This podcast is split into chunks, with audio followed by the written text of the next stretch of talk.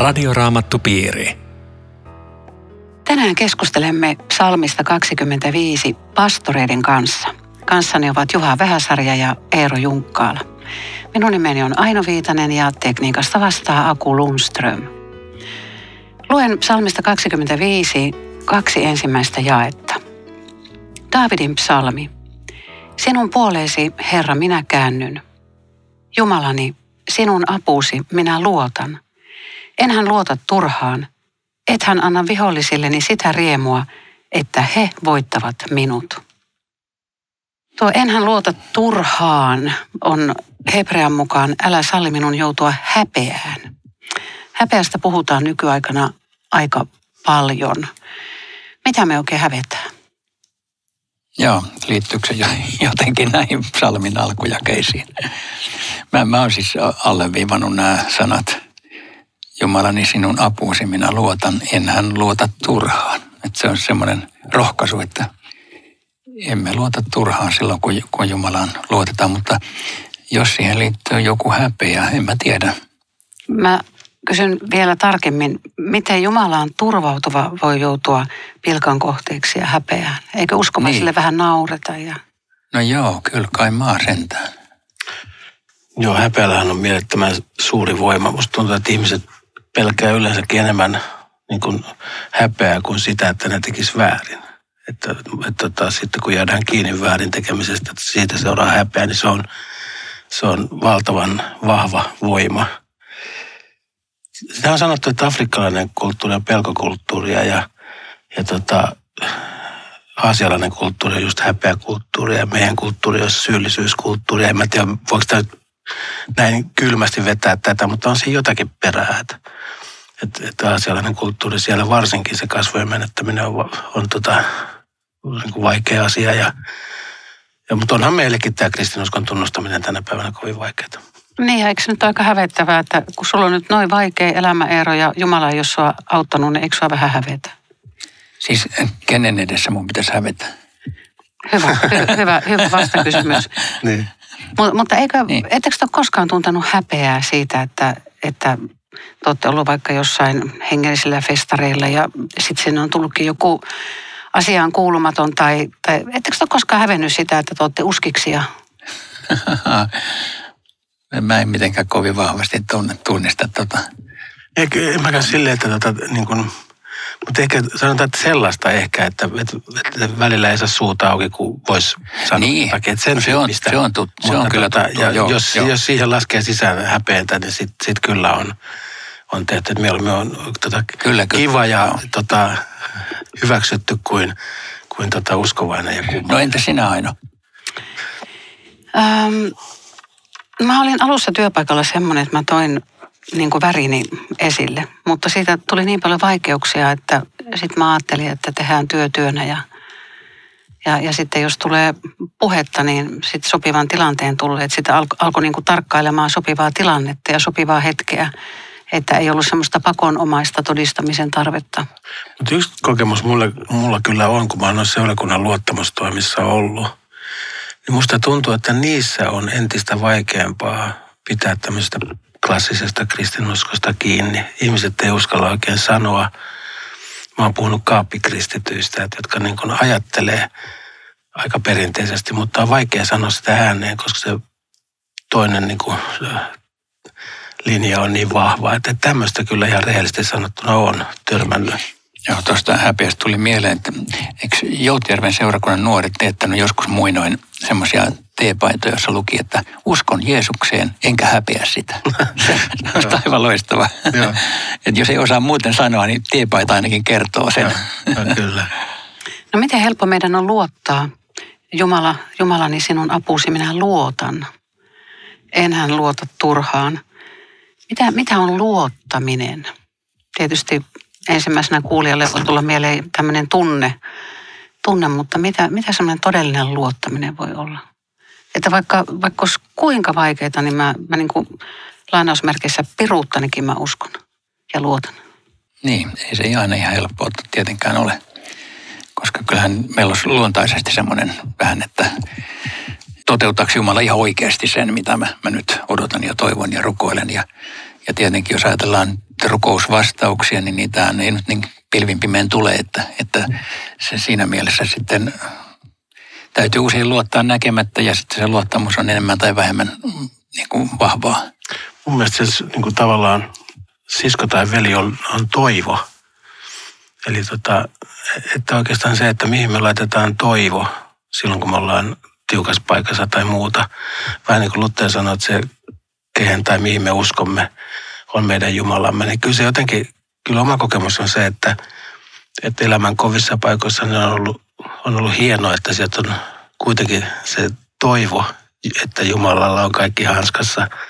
Se on jotenkin, se ei ole välttämättä tunteissa, vaan se on semmoinen syvä pohjavirta, joka siellä kuitenkin on ollut. Niin tota, musta se, se on niin kuin... Joo, tuolla mäkin varmaan sen koen, että ettei se luottamus ole semmoista, että hei täältä, täältä tulee vahva usko ja kaikki, kaikki tapahtuu niin kuin mä rukoilen, vaan että semmoinen, että tiedän, että Jumala on mun kanssani, tiedän, että näillä eväillä mennään ja pärjätään, tiedän, että rukoukset kuullaan, vaikka en näe vastauksia. Siis jonkinlainen sellainen, niin kuin sanoit, pohjavire tai... Mm. Joo. Jos joku kuulija ei, ei kerta kaikkiaan pysty uskomaan eikä luottamaan, niin onko se pelastuskysymys? No ei se, ei se ole tietenkään pelastuskysymys, että se, se uskon vahvuus tai heikkous, niin sillä ei ole paljon merkitystä. Ja, ja itse asiassa jokainenhan meistä kokee joskus tai useinkin eh, aika heikoksi oman uskon. Mm, että kyllä, kyllä se niin kuin rehellinen kokemus on tämä, että jos rupeaa kaivamaan uskoa itsestään, niin sitä löydä mistään. No eikö kuitenkin sanota, että usko ja kaste pelastaa, jos nyt ei ole semmoista varmaa pelastustunnetta tai semmoista kokemusta, että minä varmasti olen pelastunut, niin haittaako se? Mulla on ainakin sellainen se tullut tosi rakkaaksi viime vuosina, kun joka avuksi huutaa Herran nimeä pelastuu. Siinä ei vielä, siis se luottamus on siinä, että ketä huutaa avuksi. Eikä siinä, että meillä olisi joku vahva luottamuksen tunne. Musta tunteet, joskus Jumalan sanaan on uskottava vastoin omia tunteita jopa. Ja. Pelast, pelastusvarmuus ei pelasta, vai niin, Jeesus? Niin, just näin joo. joo että se, se varmuuden aste, niin se, se häilyy. Jos sillä ei ole mittaa, niin joka toinen päivä on pelastettu ja joka toinen päivä ei ole. Siis se voi olla tällä, tällä tavalla, mutta, mutta se, se ei paljon ole se, minkä, minkä varaan me laitetaan. No tuo kolmas jae on aika hämmentävä. Ei kukaan, joka luottaa sinuun, jää vaille apuasi. Äh, kyllä nyt näyttää siltä, että moni kristitty kuitenkin jää ilman sitä, sitä apua. Miten te selitätte tämän? Mä ajattelen silleen, että ei kyse siitä, että, että jääkö ilman apua, vaan milloin se apu tulee. Että se voi joskus tulla, tulla tota vasta tämän elämän jälkeen se syvin toive, mitä meillä on. Mutta ennemmin tai myöhemmin se tulee. Ja, ja millainen apu? Mm. Siis että tässähän ei tarkkaan ottaen sanota, vaikka jossain muualla ehkä sanottaisiinkin, että, että meille vastattaisiin jokaiseen rukoukseen sillä tavalla kuin me pyydämme. Sitähän tässä ei sanota. Tässä vaan sanotaan, että kun me luotamme Jumalaan, niin hän auttaa meitä. Mm. Ja, ja se on totta. Se on aina totta, riippumatta siitä, koemmeko sen, riippumatta siitä, saadaanko me jotain vastauksia pyyntöihimme. Hän auttaa meitä. Okei, okay, mutta ihminen, joka on suuressa kriisissä tai hädässä, onpa sen nimi mikä hyvänsä, ei häntä paljon lohduta se, että no sitten joskus siellä taivaassa. Kun hän tarvii nyt niin, tähän joo, hetkeen joo. sen avun. Ja, ja tässä sanotaan, että ei kukaan, joka luottaa sinuun, jää vaille apuasi. Eikö sinä nyt saa ajatella, niin kuin, että Jumala auttaisi täällä maan päälläkin vähän jotenkin? Joo, joo, ilman muuta. Miten se, jos tota, on maatila, siellä on isäntä ja emäntä. Ja tota, emäntä rukoilee, että tulisi sade. Että kun sydän on jo heikossa kunnossa, mun olisi helpompi elää hengittää. Ja isäntä rukoilee saman aikaan, että tulisi auringonpaista. Että saataisiin tuo vilja korjattua tuolta pellolta niin mitä sä Jumalana siinä tekisit? niin tota, siinä on pakko niin sanoa vaan, että, että tapahtukoon sinun tahtosi. Ja ehkä se luottamus on just sitä, että vaikka en just nyt näe, niin toivon, luotan, koska Jumala on hyvä. Hänen lupauksensa lopulta tavalla tai toisella tulee toteutumaan. Joo, ja, ja siis mä ajattelen, että näiden psalmin sanojen ja psalmien äh, rukousten merkitys on just siinä – että näitä lukemalla se luottamus lisääntyy. Eli jos, jos sulla on tällä hetkellä sellainen tilanne, että sä et luota, ja lue näitä. Lue ääneen itsellesi ja, ja sano, että mä yritän tarttua näihin sanoihin nyt, mm. koska näin on täällä luvattu. Tämä on, on näiden merkitys. Luther muuten sanoi tästä vielä, se täytyy sanoa hauskasti, se sanoi, että hänen rukouksensa kuullaan paremmin kuin maisteri Filipin. Ja miksi? Koska hän rukoilee niin paljon raamatun sanoilla. Oho, toi, toi oli hauska, mä en ole tätä koskaan kuullut. No tämä P-osa tästä jakeesta kolme on myöskin hankala. Vain ne luopiot joutuvat häpeään. Kuka on luopio? Mitä se tarkoittaa ja miten luopio voi tulla takaisin Jumalan yhteyteen vai voiko enää luopio tulla? Mä ajattelen, että tässä jakeessa ei niin kuin suoranaisesti oteta kantaa tähän kysymykseen noin yksilöidysti, kun sä sanoit, mutta toi on ihan järkevä kysymys tietenkin. Mä luulen, että tässä vaan ehkä tarkoitetaan sitä, että ne, jotka luopuu Jumalasta, ne, jotka kääntää selkänsä Jumala, niille käy huonosti. Sitä tässä tarkoitetaan. Mutta sana luopiohan meidän mielessä voisi olla tämä, että mitä sä kysyit, että jos niin kuin on ollut kristitty ja luopuu. Mm. Se, on, se on eri asia mun mielestä. Siis siinä mielessä eri asia, että, että tuota, Alkukirkon aikanahan tota, tästä niin kuin kovasti väännettiin, tai ensimmäisten vuosisatojen aikana, niin tota, että mitä tehdä niille, jotka kies uskonsa ja nyt haluaisi tulla takaisin.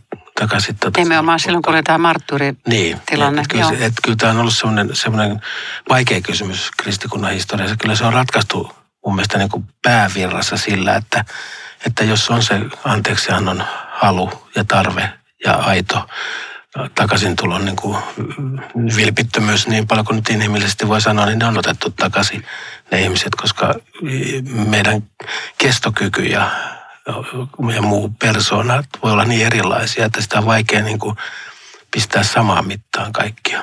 Joo, ja, ja jotenkin mulle tämä, tämä kysymys kuulostaa myöskin siltä, että jos kuulijoissa voi olla joku sellainen, joka on ollut elävässä uskossa ja tällä hetkellä kokee, että onkohan hän enää, onko hän voi olla vähän kaukana ja ei hän nyt käy kirkossakaan enää ja muuta tällaista, niin että saako hän ikään kuin tulla takaisin. Niin mä sanon, että hyvänä aika sä oot nyt jo Jumalan kädessä. Et sä ole missään hukassa, mutta usko siihen ja luota ja, ja tuu kirkkoon uudestaan. Mutta ei, ei ole semmoinen tilanne, että hei nyt, nyt sä oot mennyt jonnekin peruuttamattomasti kauas, että että tota, niin, Eikö se ole vähän vihollisen juoni, just että näin, susta ei ole enää mihinkään ja kaikki Joo. on menetetty. Ja... Oliko Tuhle poika luopio?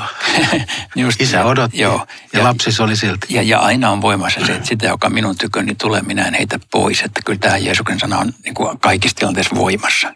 Ja kyllä tämmöisiä tunteita voi olla, olla yhden tota, Sionin virren säkeistön luen, nyt saavun Jeesus köyhänä taas eteen kasvoisi kuin luopio tai kieltäjä luo armoistuimesi – jos et voi enää armahtaa, jos laupeuttasi en saa, niin hukun synteihini.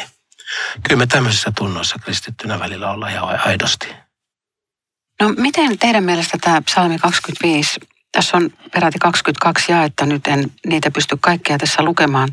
Millä tavalla teidän mielestä tässä näkyy niin kuin Kristuksen ää, sanoma ja elämä ja risti? Tavallaan joka jakeessa, jos, jos nyt niin halutaan. Siis puhutaan Jumala, sinun apuusi minä luotan, niin me käännytään Jeesuksen puoleen ja tiedetään, että häneltä saadaan apu siis tässä mielessä. Että tota, voidaan sanoa, että Jeesus on koko ajan läsnä siinä, missä, missä Jumalan puoleen käännytään. Ehkä noissa sitten, kun tullaan toisessa jaksossa noissa psalmin loppujakeissa, ehkä enemmän voi ajatella, että siinä ne voisi olla myöskin Kristuksen puhetta. Siis psalmejahan on rukoiltu niinkin, että nämä on, nämä on Jeesuksen rukouksia, joka on aika syvällinen ja, ja niin kuin viisas tapa rukoilla, vaikka ne ei tietenkään noin yksioikoisesti kaikki sovellu Jeesukseen. Jos sanotaan, että älä muista nuoruuteni syntejä, niin ei se sillä sovellu Jeesukseen, että hän tehnyt syntejä. Mm. Mutta, mutta siis tietyssä mielessä hän on rukoillut myös näitä rukouksia. Ja me, me ikään kuin hänen kanssaan rukoilemme näitä rukouksia.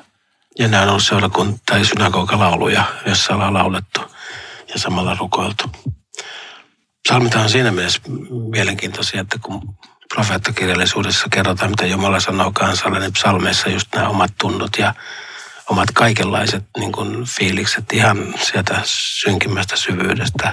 Mietitään jotakin psalmia 88, aina tämmöisen yhdistykseen saakka, kaikkea siltä väliltä, niin nämä on kyllä sillä lailla, sen takia nämä varmaan onkin niin luettuja ja ja tota, kristittyjen matkassa kulkenut. Joo, ja, ja, ja esimerkiksi tämä psalmi, niin kun mä tätä lueskelin tätä varten, niin mä että tämä, tämä on aivan huikea niin kuin rukouspaketti niin, että, että täällä pärjäisi aika pitkälle. Mm-hmm. Että lukisi vaan, lukisi vaan joka päivä tätä samaa psalmia. Tämä on Radioraamattu Piiri. Ohjelman tarjoaa Suomen Raamattuopisto. www.radioraamattupiiri.fi Jatkamme keskustelua Eero Junkkaalan ja Juha Vähäsarjan kanssa psalmista 25. Minun nimeni on Aino Viitanen. Luen jakeesta neljä eteenpäin.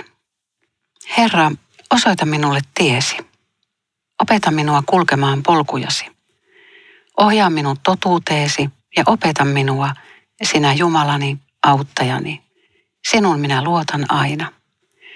Herra, sinä olet laupias, muista minua, osoita ikiaikaista hyvyyttäsi. Älä muista nuoruuteni syntejä, älä pahoja tekojani. Sinä, joka olet uskollinen ja hyvä, älä unohda minua. Miten Jumala osoittaa ihmiselle tien, Juha? Tota, mun mielestä se on ensinnäkin hirveän hyvä huomata se, että tiet ja polut on monikkomuodossa. Sitä ei usein tule huomattua. Eli mä ajattelen niin, että Jumalalla saattaa olla meille tarjolla erilaisia mahdollisia teitä. Ei meitä ole predestinoitu kulkemaan jotenkin fatali, niin fatalistisesti jotakin tämmöistä tiettyä, vaan, vaan ikään kuin Jumala avaa meille teidän mahdollisuudet.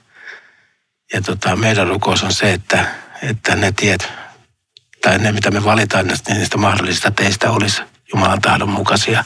Ja sitten elämä menee eri tavalla, jos valitsee toisenlaisen. No mitä sitten, ah, jos ottaa mä, väärän mä risteyksen? mä taas ajattelin, että tämä on, tämä on yksikkömuodossa, että kun Jeesus sanoi, että minä olen tie. Niin, okei. Okay. mutta, mutta tämä on no. eri näkökulma kuin sulla. Että toi on tietenkin totta myös, mitä sä sanoit, että, että siinä meillä, meillä on valinnan mahdollisuuksia, mutta että jokuhan niistä on sitten se, sanotaan Jumalan tahdon mukainen tie, mutta ei se mene niin, sanoit mun mielestä ihan oikein, että ei ole niin määrätty jotain kohtalonomaisesti, mutta kuitenkin Jumalan johdatus on jossakin kohdassa oikeampi ja jossakin ei. Ja sitten jälkeenpäin sen näkee, että tämä oli näköjään hyvä, vaikka siinä se ei ollut helpoin tie ehkä mm, kenties. Joo. No onko elämä sitten pilalla, jos ajattelee, että no olisiko mun pitänyt valita toinen ammatti tai olisiko mun sittenkään pitänyt mennä ton ihmisen kanssa naimisiin ja siis, miten tämä lapsiasiat ja, ja mi, miten jälkeenpäin sitten, että mitäs nyt sitten, jos kokee, että on tehnyt vääriä valintoja? Joo, se, sehän on pikkusen toi, toikin älä muista nuoruuteni syntejä problematiikka tuossa sun lauseessa. Tulee mieleen tästä yksi ihminen, joka tuli uskoon joskus viisikymppisenä ja vähän niin kuin oli masentunut siitä, että meni 50 vuotta elämässä hukkaan, kun nyt vasta löysi Jeesuksen. Niin mä muistan sanoneen sille jotain tällaista, että ei se ole mennyt hukkaan. Se on ollut sun ties, joka sun on pitänyt kulkea. Sä oot nyt se ihminen, joka on tämän tien kulkenut ja nyt tästä eteenpäin sä kulet Jeesuksen kanssa. Se, se, se vaan mennyt näin, se on ollut sun elämässä ollut tällaista. Että näin mun mielestä pitää siihen omaan menneisyyteensä ajatella, että se on nyt ollut mun kuljettavat niin tie, vaikka se on ollut, siinä on ollut paljon väärää kenties ja tyhmää ja, ja syntiä. Mutta, ja niin varmaan kristityilläkin on Kyllä, edelleen. kyllä, kyllä, kyllä, joo. Mutta miten tämä, ja eikö jossain sanota Uuden testamentin puolella, että unohtaa sen, mikä on takana. Minä niin kuin, ehkä toi se, eteenpäin. Tuo ehkä just se, että siinä vanha, vanhassa kompostissa sitä ei kannata kaivaa. Sieltä tulee vaan paha haju, että pitää mennä eteenpäin elämässä. Mutta kyllä mäkin ajattelen niin, että et kun itsekin ajattelee omaa elämänsä taaksepäin ja siellä on semmoisia kohtia, mitä ei olisi valinnut itse sitä tietä sellaiseksi, niin kuitenkin musta tuntuu, että kaikki mahdolliset asiat tulee jollain lailla vastaan tulevaisuudessa. Niin, että on, niistä on ollut hyötyä ja, ne, ja Jumala pystyy kääntämään ihmeellisesti kummallisetkin asiat niin kuin siunaukseksi tavalla tai toisella. Ja sitten on tietysti paljon sellaista, johon me ei saada selitystä ennen taivasta. Mutta että, että kyllä mä kanssa sille ajattelen, että kyllä niissä, sanotaan vaikka joku vankila, niin kuka on paras puhumaan vangille kuin entinen vanki, joka on tullut uskoon, tai holisti. Kuka on paras auttamaan toista. Et, et, voi olla, että jonkun tien on tarvinnut mennä tällainen, vaikka se niin oudolta tuntuu, eikä se ole mikään ollut oikea valinta sinänsä siellä, mutta sitten Jumala kääntää sen hyväksi. Palataan vielä siihen alkuperäiseen kysymykseen. Miten Jumala osoittaa ihmiselle tien? Miten hän löytää oikean johdatuksen? Mistä ihminen tietää, että mihin hänen pitää mennä? Mitä Jumala haluaa multa? Käyttää, sun pitää käyttää järkeä.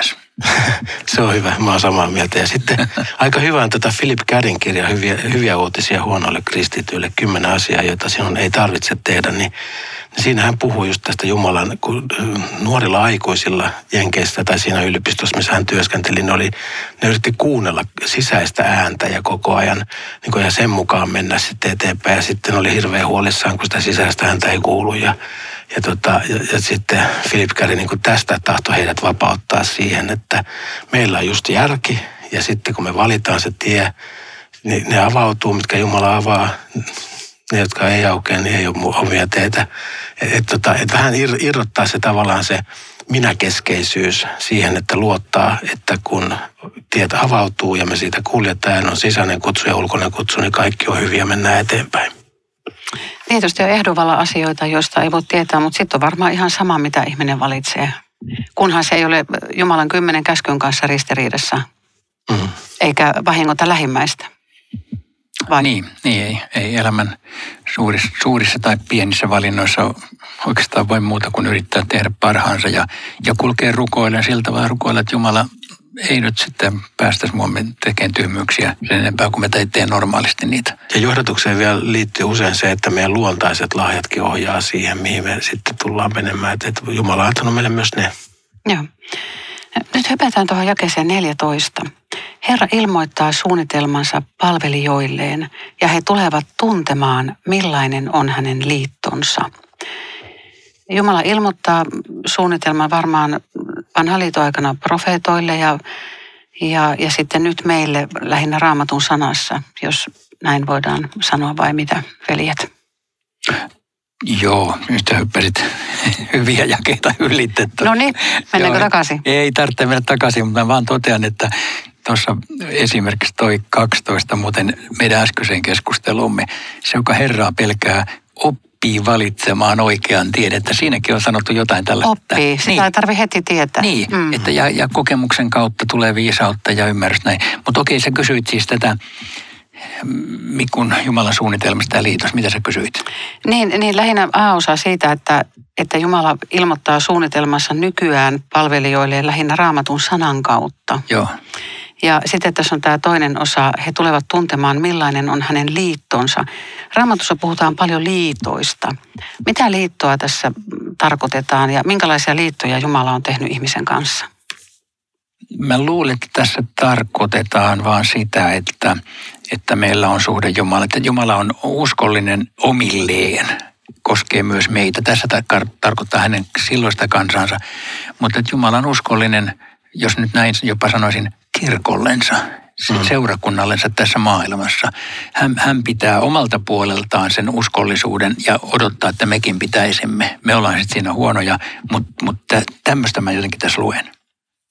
Joo, ei, ei tuohon ole paljon lisäämistä, että, että tota, se on ihmisen ja Jumalan, ja joskus ihmisen tai Jumalan ja kansan välinen liitto, mistä puhutaan, ja, ja siinä Jumala on uskollinen ja ihmistä kehotetaan olemaan sitä myös. Luen vielä tuosta jakeesta 16 eteenpäin. Lue 15kin. Okei. Okay. Minun silmäni katsovat alati Herraan. Hän päästää jalkani ansasta. Käänny puoleeni ja ole minulle armollinen, sillä minä olen yksin ja avuton. Leevitä sydämeni tuska, ota pois minun ahdistukseni. Katso minun kärsimystäni ja vaivaani ja anna anteeksi kaikki syntini. Saako kaikki synnit anteeksi? Onko joku synti, mitä ei saa anteeksi? Totta kai saa ja nekin, joita ei muista sanoa eikä luetella, eikä tiedä, nekin saa. Tämä on sellainen mun mielestä tärkeä kysymys, että mä oon joskus ajatellut niin, että mä saan anteeksi vain ne synnit, jotka mä muistan illalla iltarukouksessa mm. tunnustaa.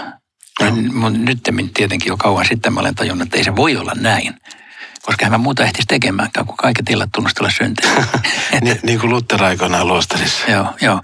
Että siis se on vaan uskottava, niin kuin, että että Jeesus ei sopisiko, että tämä päivä olisi taas niin kuin paketissa, anteeksi antamuksen paketissa koko juttu. Ja mun mielestä aika hieno oikeasti se, semmoinen Lutherin rukous, missä se rukoili syntejä anteeksi ja, ja tota, pyysi anteeksi myös voittamattomia syntejä. Mä oon paljon miettinyt, mitä se tarkoittaa ja, ja tota, sehän ei tarkoita sitä, että tahallaan tehdään syntiä, vaan että meillä jokaisella on heikot kohdat ja ne, ne tota, omat, omat perisyntimme, jotka, jotka kulkee meidän matkassa, joita vastaan me joudutaan enemmän taistelemaan kuin muita. Helmasynti. Niin, helmasyntejä ja meillä jokaisella on niitä. Ja, tota, ja musta siinä on joku hirveän lohdullinen ajatus, että, että silloin, silloin kun me näiden kanssa kamppaillaan, niin niin tota me saadaan nekin tuoda Jumalalle avoimesti ja sanoa, että musta ei ole näiden voittajaksi ja, ja tota, jättää se hänen apunsa varaan. Että, et, tota, ja sitäkin sekin me saadaan tehdä. Joo, toi on hyvä. Anteeksiantamuksen edellytys ei ole se, että mä olen niin kuin selvinnyt siitä asiasta jollain tavalla, tai vapautunut, tai luvan vapautua. Ei se, ei se ole mikään edellytys, koska se olisi mahdoton. Mm. Että kyllä me, meidän täytyy suostua tietynlaiseen sy- synnillisyyteen siinä mielessä, että tietenkin kristittyä se synti aina kavahduttaa, eikä sitä niin kuin, jos mä sanon, että ei sitä halua tietoisesti tehdä, niin sekin on vähän siinä niin ja näin, koska niin, kyllä sitä, kyllä sitä aika tietoisesti tekee. sekin on ikävä joo, kyllä totta. Joo, että sen takia siihen anteeksiantamuksen mm varaan täytyy tosi paljon kyllä tukeutua. No mitä veljet sanotte siihen, jos joku sanoo, että tuohon on aika lepsua hommaa, että, että okei, tehdään syntiä ja pyydetään anteeksi ja taas tehdään syntiä ja pyydetään anteeksi. Että eikö tässä nyt joku, joku roti pidä tässä hommassa olla? Niin. No, mä, mä sanoisin vähän kärjestään, että tota kristillisyys juuri on. Kor- mä ajattelin, mä ajattelin, että sä sanoit just toisinpäin. Joo, ei, ei, tätä, ei, selitä, selitä ero. No sitähän se on, että mä teen niin. syntiä ja saan anteeksi. Eihän se niin. mitään muuta ole. Niin, no Mutta siihen ei mennä kevyesti. Eikä? Ei mennä niin. kevyesti, mm, joo. Mm. Mutta onhan se, onhan se niin, että musta se on hirveän viisas ajatus se, että, että se niin kun pyhitys on syvenemää synnin ja armon tuntoa. Että, että sitähän se tarkoittaa, kun meillä on sanan peili. Jos me ollaan rehellisiä se sanan peili edessä, niin kyllä se on just niin, mitä Eero sanoi, että, että kyllähän sä koko ajan joudut ja entistä enemmän ja herkemmin huomaat sitä, että mitä kaikkea sä asenteellista ja kaikkea muuta syntiä, mikä ennen ei, mitä ei noterannut ennen ollenkaan. Ja sit, mutta sitten, että siihen tulee se armo. Mm. Eikö Luther sanonut, että jos me nähtäisiin meidän syntimme, me kuoltas, ja jos me taas ymmärrettäisiin, miten paljon Jeesus on tehnyt meidän puolesta, niin me kuoltas ilosta. Se on hyvin sanottu. Radioraamattu piiri. Kiitos ystävät jälleen mukana olosta. Rukoiletko Juha tähän loppurukouksen? Herra Jeesus, kiitos siitä, että me saadaan meidän kaikki synnit anteeksi Jeesuksen veressä. Myöskin ne synnit, joita vastaan me joudutaan erityisesti kamppailemaan. Anna meille anteeksi antamuksen ilo ja rauha ja oman tunnon lepo. Ja kiitos siitä, että me saadaan kaikki meidän elämän kamppailut käydä sinun yhteydessäsi ja sinun lapsinasi, sinun edessäsi. Ja silloin me voidaan rehellisesti olla siinä sitä, mitä ollaan. Ja luottaa siihen, että sinä viet meidät perille. Sinä pidät kiinni. Sinä avaat meille taivaan. Jeesuksen nimessä. Aamen. Kiitos seurastasi ja kuulemisia jälleen viikon kuluttua. Hei hei. Radioraamattupiiri. www.radioraamattupiiri.fi